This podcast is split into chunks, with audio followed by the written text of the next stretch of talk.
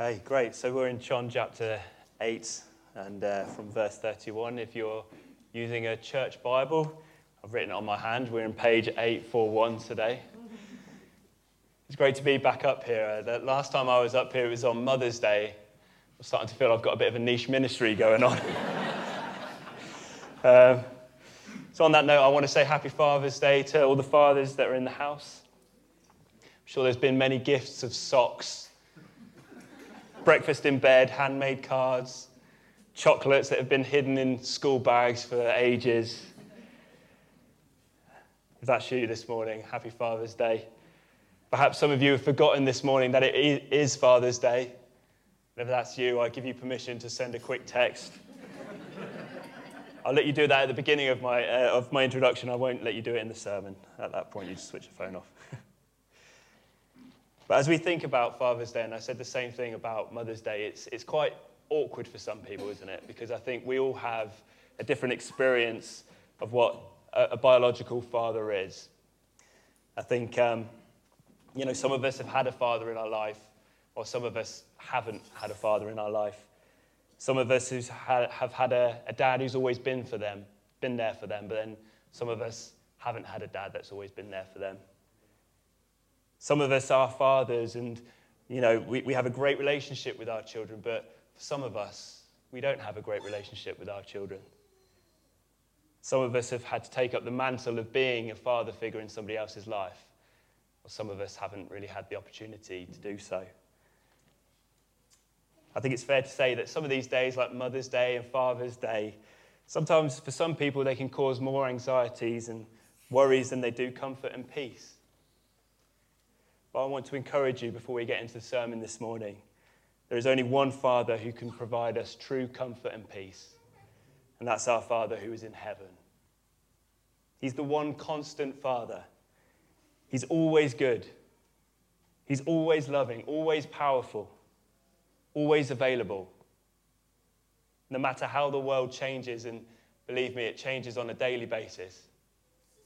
No matter how many father figures come in and out of our lives, he is, as it says in Hebrews 13, the same yesterday, today, and forever.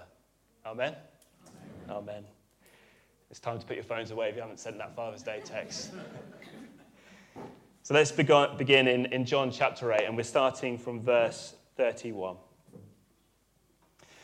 So Jesus said to the Jews who had believed in him, If you abide in my word, you are truly my disciples. You will know the truth, and the truth will set you free. Now, I want to use this verse, verse 31 and verse 32. I want to use these verses to be our sort of like hinge verses today, and I'll get into them in more detail in a second.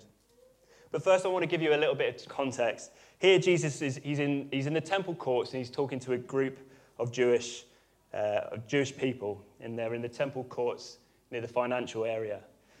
And this is a continuation of a conversation that Jesus has had with them. He's been teaching them about righteousness, about salvation, about who he is, about who the Father is. And now, this is a fairly large crowd, and they're a pretty rowdy one at that.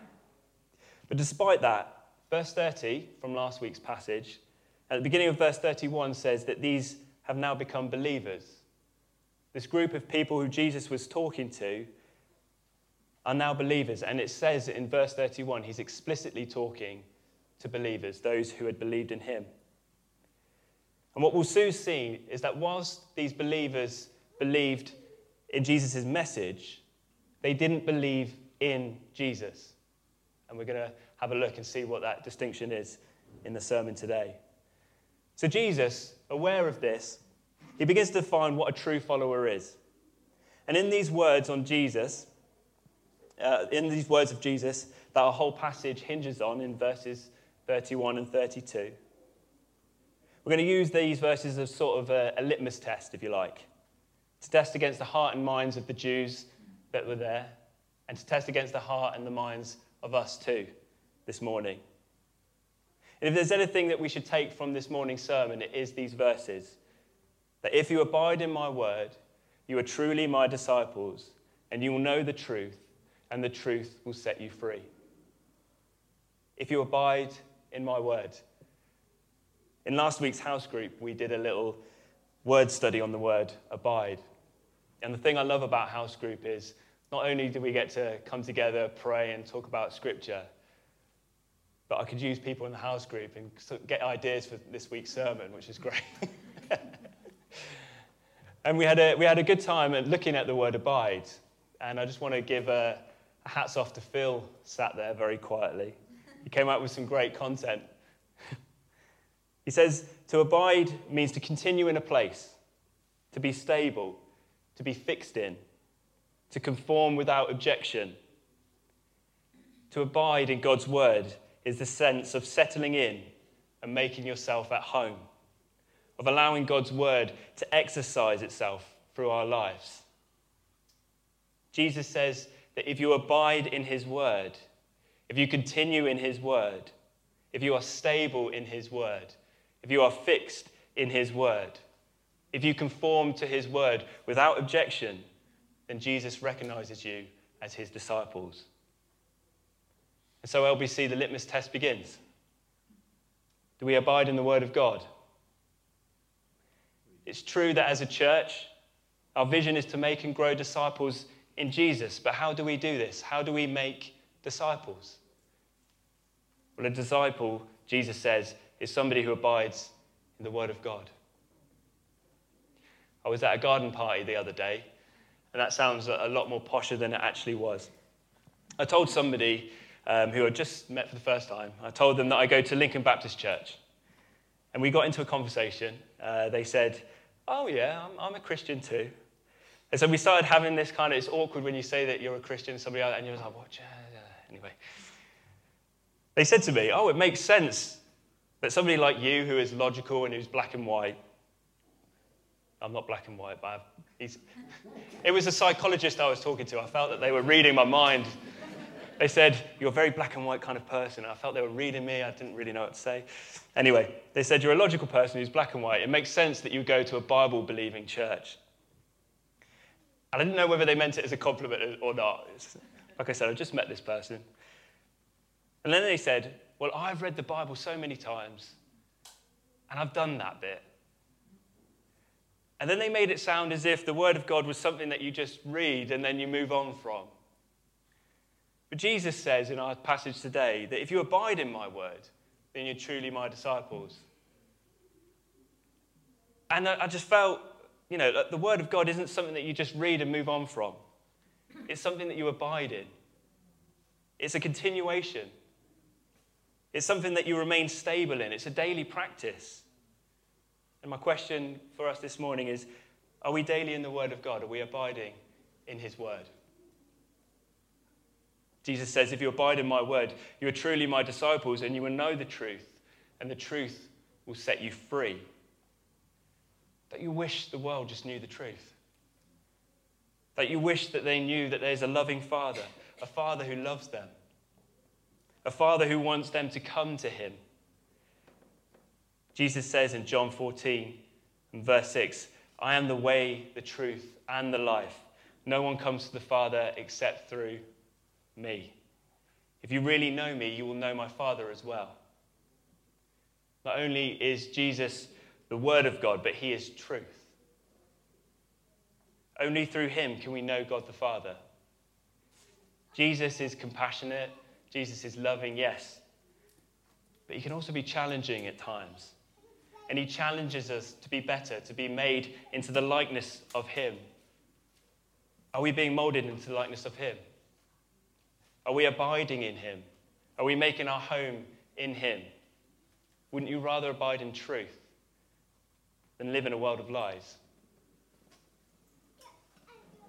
But as we'll see, the, the Jewish crowd didn't want to abide in the truth. Don't forget, at the beginning of this passage, we were told that they believed in Jesus.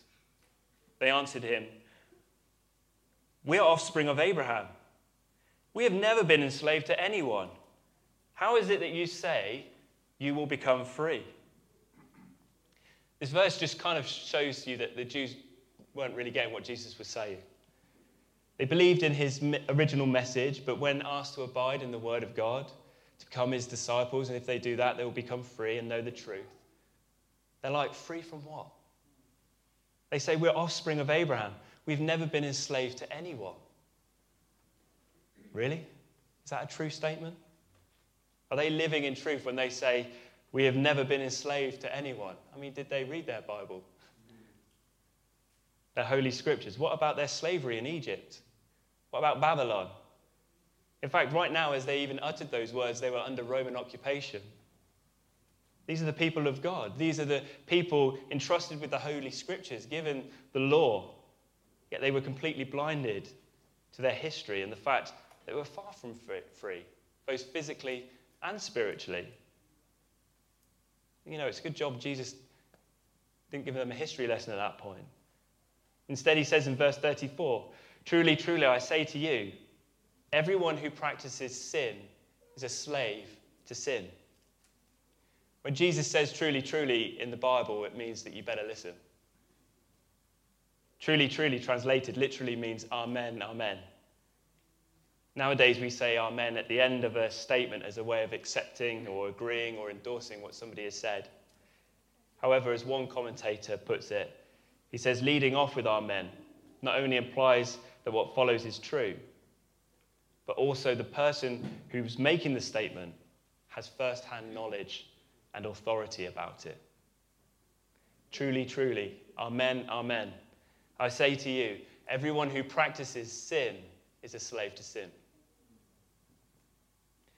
Important word here is practices.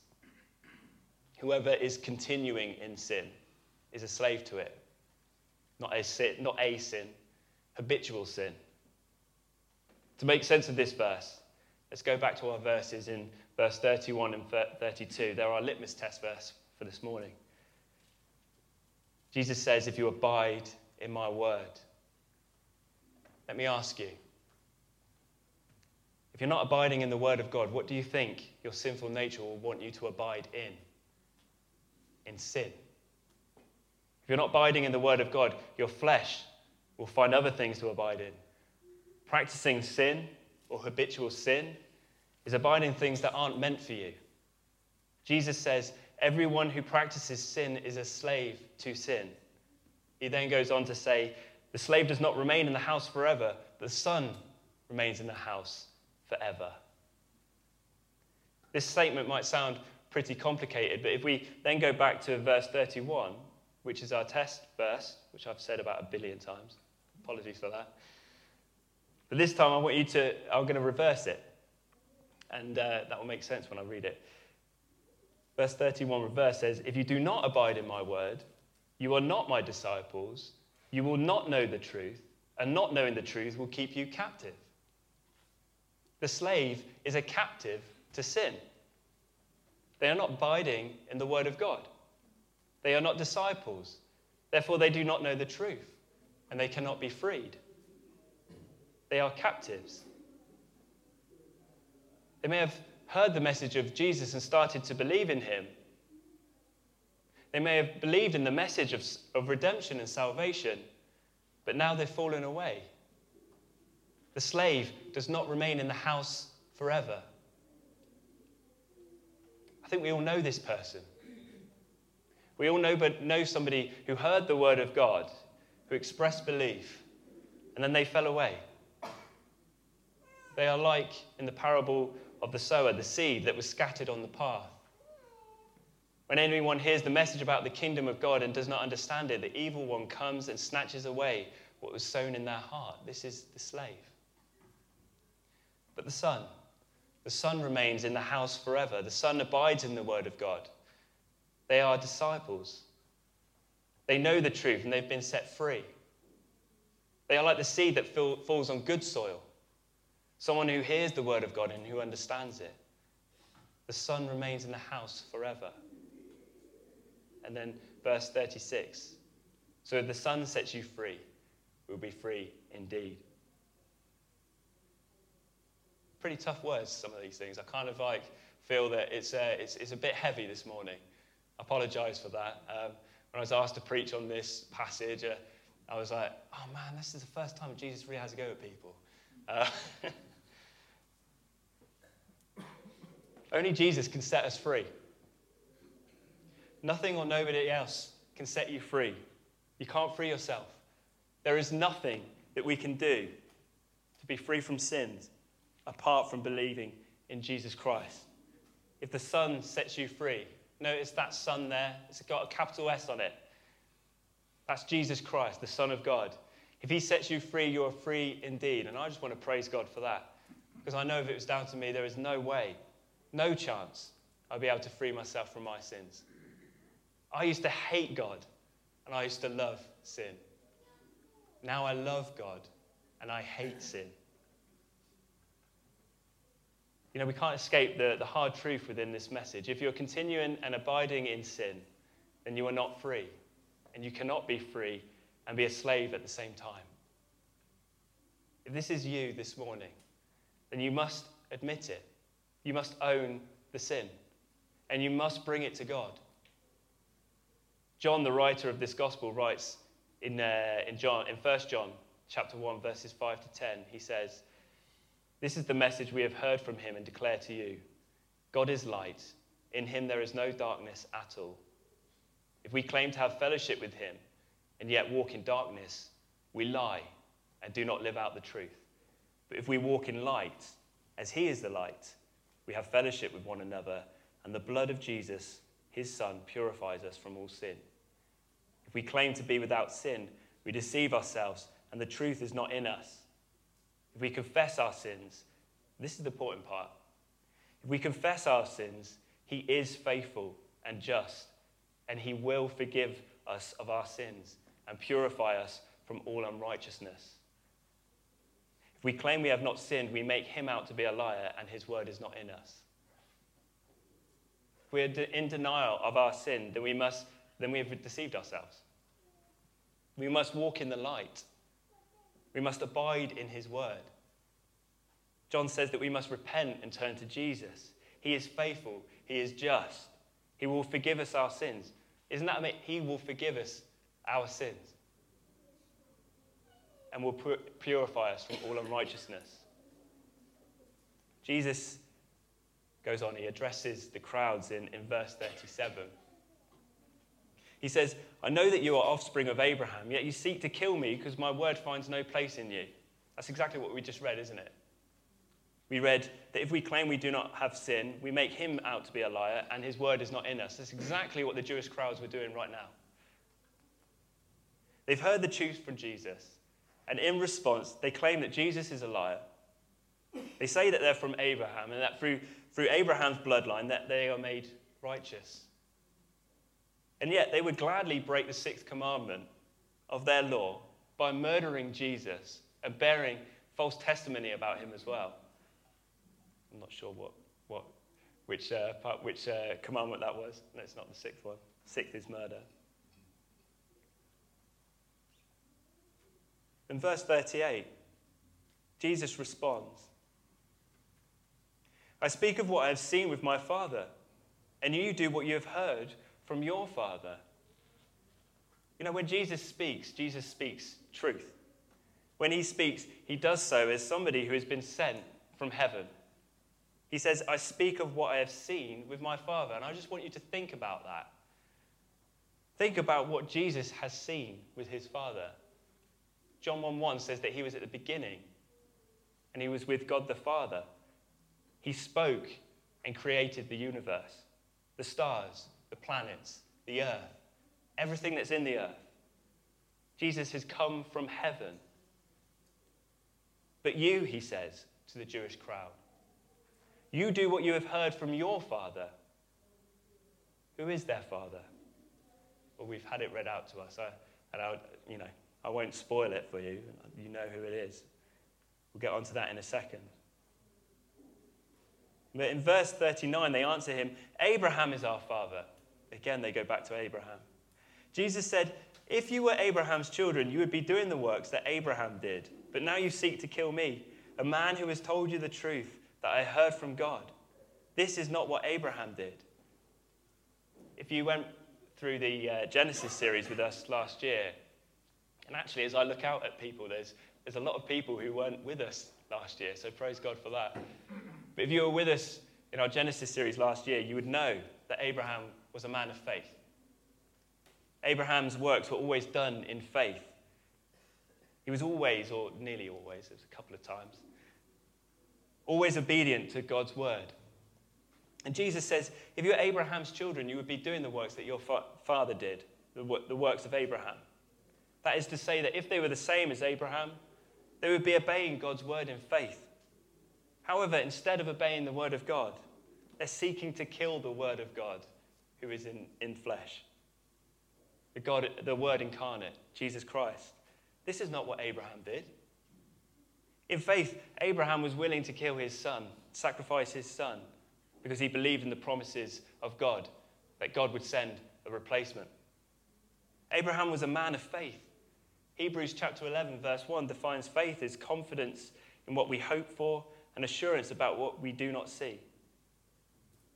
I was asked when I was a, a new Christian, um, somebody said to me, what, what, do you, what, what is the opposite to faith?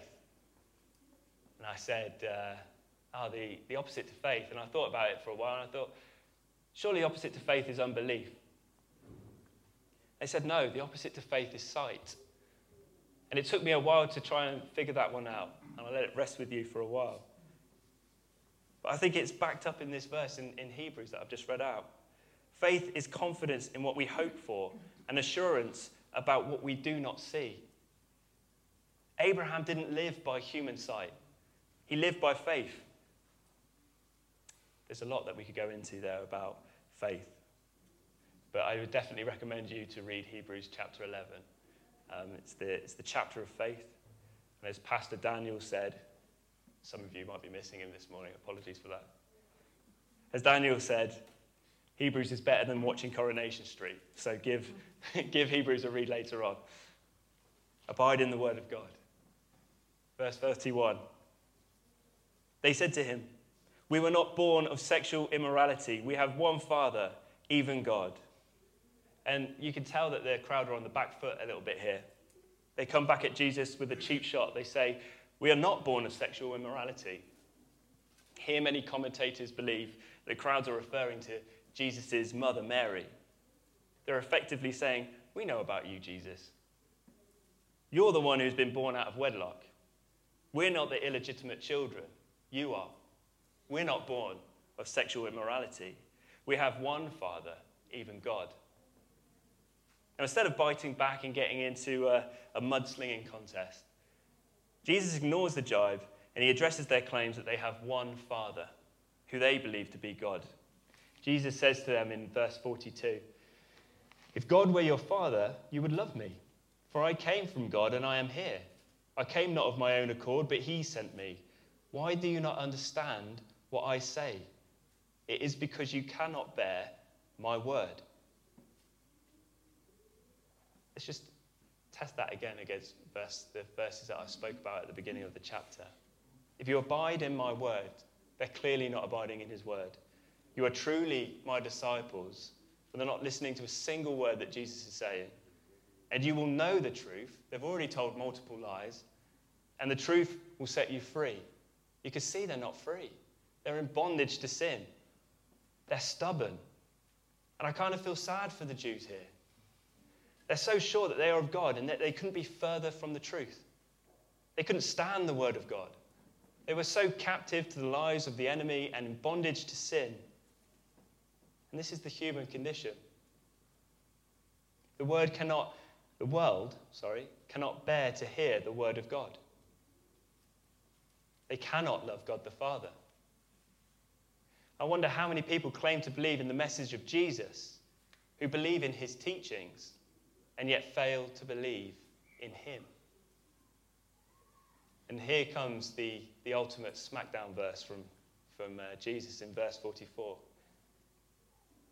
He says, You are of your father the devil, and your will is to do your father's desires. He was a murderer from the beginning, has nothing to do with the truth. Because there is no truth in him, when he lies, he speaks out of his own character, for he is a liar and he's the father of lies. I mean, they're pretty strong and shocking words. If anybody tells you that Jesus was always a mild and gentle soul, just get them to read this verse. I believe these are some of the most condemning words that Jesus ever spoke. They are to me anyway. And notice who he's reserved them for. He's reserved them for the religious elite, those who are hanging around the temple courts, not those who are hanging around in taverns and brothels. No, Jesus eats with those people. The tax collectors, the prostitutes, the drunkards, to them, Jesus is almost gentle. He says, Go and sin no more. But to these hypocritical elitists, he pulls no punches. He says, You are of your father the devil, and your will is to do your father's desires. If anybody is in doubt as to whether the devil is real, or whether Jesus thought the devil was real, need only read these words You are of your father the devil, and your will is to do your father's desires. He was a murderer from the beginning and has nothing to do with the truth because there is no truth in him. The devil was a murderer from the beginning. And we can go back to that time in Genesis, can't we? It was Satan who brought physical and spiritual death to mankind. Remember in Genesis, he's disguised as a serpent. He approaches Eve and he says to her, Did God really say you shouldn't eat from that fruit? Eve replies, Oh, yeah, he did. He said I, I could eat of any fruit except for this one, the tree of knowledge of good and evil. He said, If you do eat from that, you will not surely die. He just doesn't want you to be like him. If you eat that fruit, your eyes will be opened and you will be like God. When he lies, he speaks out of his own character. But he is a liar, he is the father of lies. I want you to take note of that title, the father of lies. In the Bible, if somebody is the father of something, it means that they are the source of it. If you want to know where evil comes from, if you want to know where lies come from, go to the source. It's the devil. The devil's the one who introduced sin into this world, and now the whole world is infected with it. You know, the devil is the complete opposite to Christ. He's the Antichrist. Instead of truth, lies. Instead of light, darkness. Instead of life, death. There is nothing more than the devil wants than for each one of us to die. He doesn't care about us. He wants to drag us away from God and spend eternity in hell with Him. But there's a but, and that's what I love about the gospel. There is a but. And the but is that knowing this, God sent his only Son so that we may be saved. He sent Jesus to die on a cross for us, to die for your sins, to die for my sins. His blood has paid the price, and through his resurrection, he has broken the power of sin and death. It's amazing.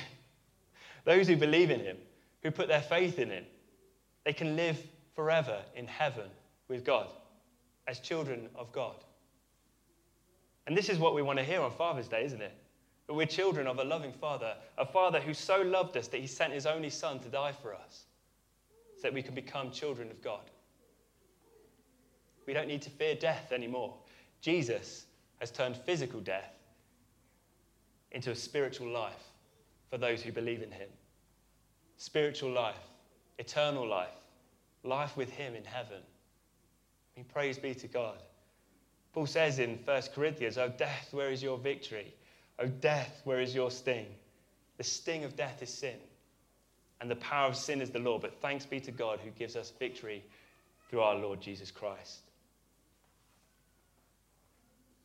Jesus says in verse 47 Whoever is of God hears the word of God. But to these Jews, he says, The reason why you do not hear them is that you are not of God. LBC, let's just thank God that we can belong to Him. This morning, I, I want the Holy Spirit to rest with us. At the end of this service, when we come to praise Him, I want us to make a, a joyful noise. And I want you to pray for those who don't know their true Father. Because there are people who do not know that, they do not, that if they do not belong to God, they belong to Satan. Pray for their eyes to be opened. Pray that they hear the word of God. Pray that the Holy Spirit opens their hearts to receive the word. Abide in them. Pray that, that these people would become disciples of Jesus. Pray that they would know the truth and that the truth would set them free. The Jews answered him in verse 48 we are, are we not right in saying that you are a Samaritan and have a demon? You know, I can't get over the stubbornness of their hearts.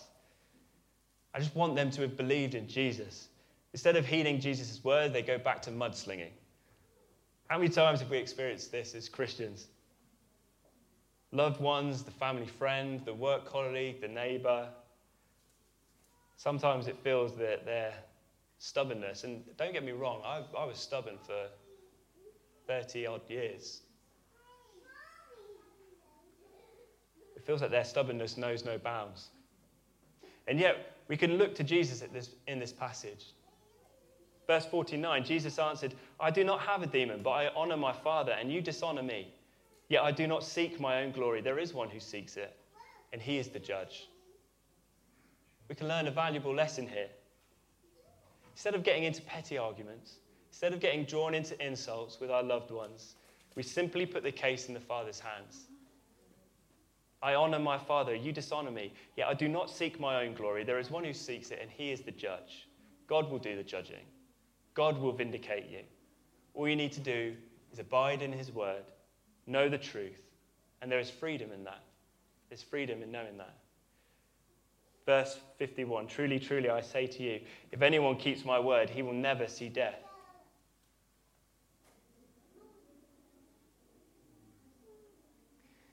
If you abide in my word, you are truly my disciples, and you will know the truth, and the truth will set you free. Free from what?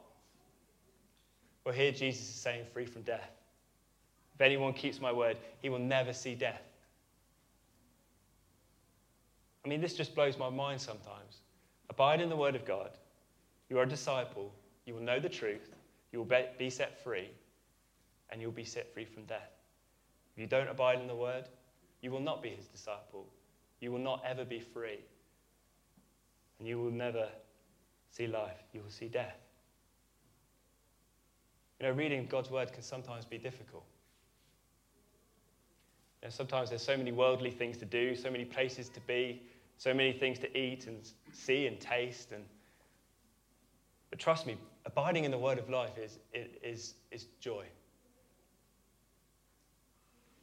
It can be difficult. Sometimes it's difficult to read a reading plan. I get that. If this is you, if you're struggling with the Word of God, then go to God. Pray to Him. Ask Him. Ask Him to show you. Ask Him to teach you through His Holy Spirit. He won't let you down.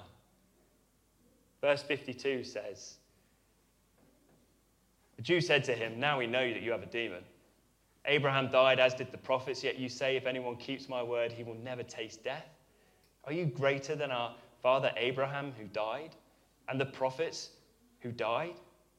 Who do you make yourself out to be?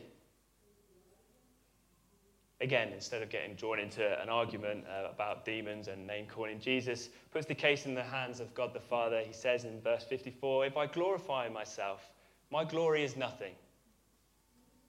It's my Father who glorifies me, of whom you say he is our God. But you have not known him. I know him. If I were to say to you that I do not know him, I would be a liar like you, but I do know him, and I keep his word. You know, I just don't understand how God could be so patient with people. I could feel him laboring on. I know him. I have been with him. He says to them, I know the person who you call Father. I know him. I've literally been with him. And if I were to say that I don't know him, then I would be a liar like you, but I do know him, and I keep his word. And I think that's a beautiful picture that, that Jesus keeps the word of God the Father, and he asks us to keep the word of, of, of God the Father too, to abide in him. Just as Jesus abides in the Father, we are to abide in Jesus and the word of God. In verse 56, your father Abraham rejoiced when he would see me see my day. He saw it and he was glad. I've written a whole load about this. But I would encourage you just to go to Genesis chapter 12 and from verse 3, where we see the promises that uh, God gives to Abraham. After that, you might want to then go to Galatians chapter 3 and read about the promises that God gave to Abraham. That's Paul's teaching on it. And then after you've done that, I've also done a sermon on it as well online uh, on YouTube. So look at that and yeah, subscribe and like. I don't want to bore you with all that stuff. I'm going to move on from that, but it's, it's, it's, it's, it's, it's, you need to understand the promises that God gave to Abraham. So the Jew said to him, You are not yet 50 years old, and you have seen Abraham? You're not yet 50 years old, and you've seen Abraham? And I want you to listen to Jesus' statement here. And this is the kicker. This is the statements of all statements. And I applaud you, Mark, on the way that you read this. He says, Truly, truly, I say to you, before Abraham was, I am. Before Abraham was, I am. This is the divine title that everyone knew belonged to Yahweh alone. It's a title that God uses in Exodus chapter 3 and verse 14, where God meets Moses at the burning bush. Moses asks, uh, asks God, What is your name? And God explains to Moses, I am who I am. That's my name. I am who I am. There's no clearer way that Jesus could have said to the, the crowds here, I am Jehovah God. The crowds knew the implication of what Jesus is saying when he's saying this. Because in verse 49, at 59, they picked up stones to throw at him. But Jesus hid himself and went out of the temple. At this point, they'd had enough of what Jesus had to say. They actually tried to kill him, but they couldn't because he just walked out of the temple. It wasn't his time to die. So, what can we make of this I am statement of Jesus revealing himself to be I am Jehovah God? Well, I'm just going to read this brilliant observation by C.S. Lewis. I'm sure some of you may have heard this one before, but I love it, so I'm going to read it out. It's from his book, Mere Christianity. He says, I'm trying here to prevent anyone saying the really foolish thing that people often say about Jesus. Some people say, I'm ready to accept Jesus as a great moral teacher, but I do not accept his claim to be God. That is the one thing we must not say. A man who was merely a man and said the sort of things that Jesus said would not be a great moral teacher. Either this man was and is the Son of God, or else he's a madman or something worse. You can shut him up for a fool, you can spit at him, you can kill him as a demon, or you can fall at his feet and call him Lord and God. But let, not, let us not come up with any patronizing nonsense about his being a great human teacher. He has not left that open to us. He did not intend to. Jesus is the great I am. He is, along with God the Father and God the Holy Spirit, part of the Godhead. And what do we do with this message? The Jews in our passage today, they, be- they began as believers. They believed in what Jesus said. And yet, they ended up not believing in him. What are we going to do with Jesus? Are we ready to accept his word? Are we ready to accept the fact that he is the great I am? Are we going to listen to that word? Are we going to abide in that word? Are we going to become disciples of Jesus Christ? Many of us are disciples this morning. I'm not, I'm not trying to beat you all up with scripture. I understand you. But we must abide in his word. We must know the truth, and the truth will set us free. Should we just pray?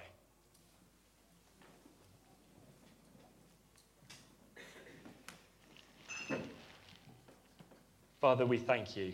We thank you that we can come to you in prayer. You are our Father. You are listening to us right now because you love us. Because you chose us out of this world and saved us from sin and death.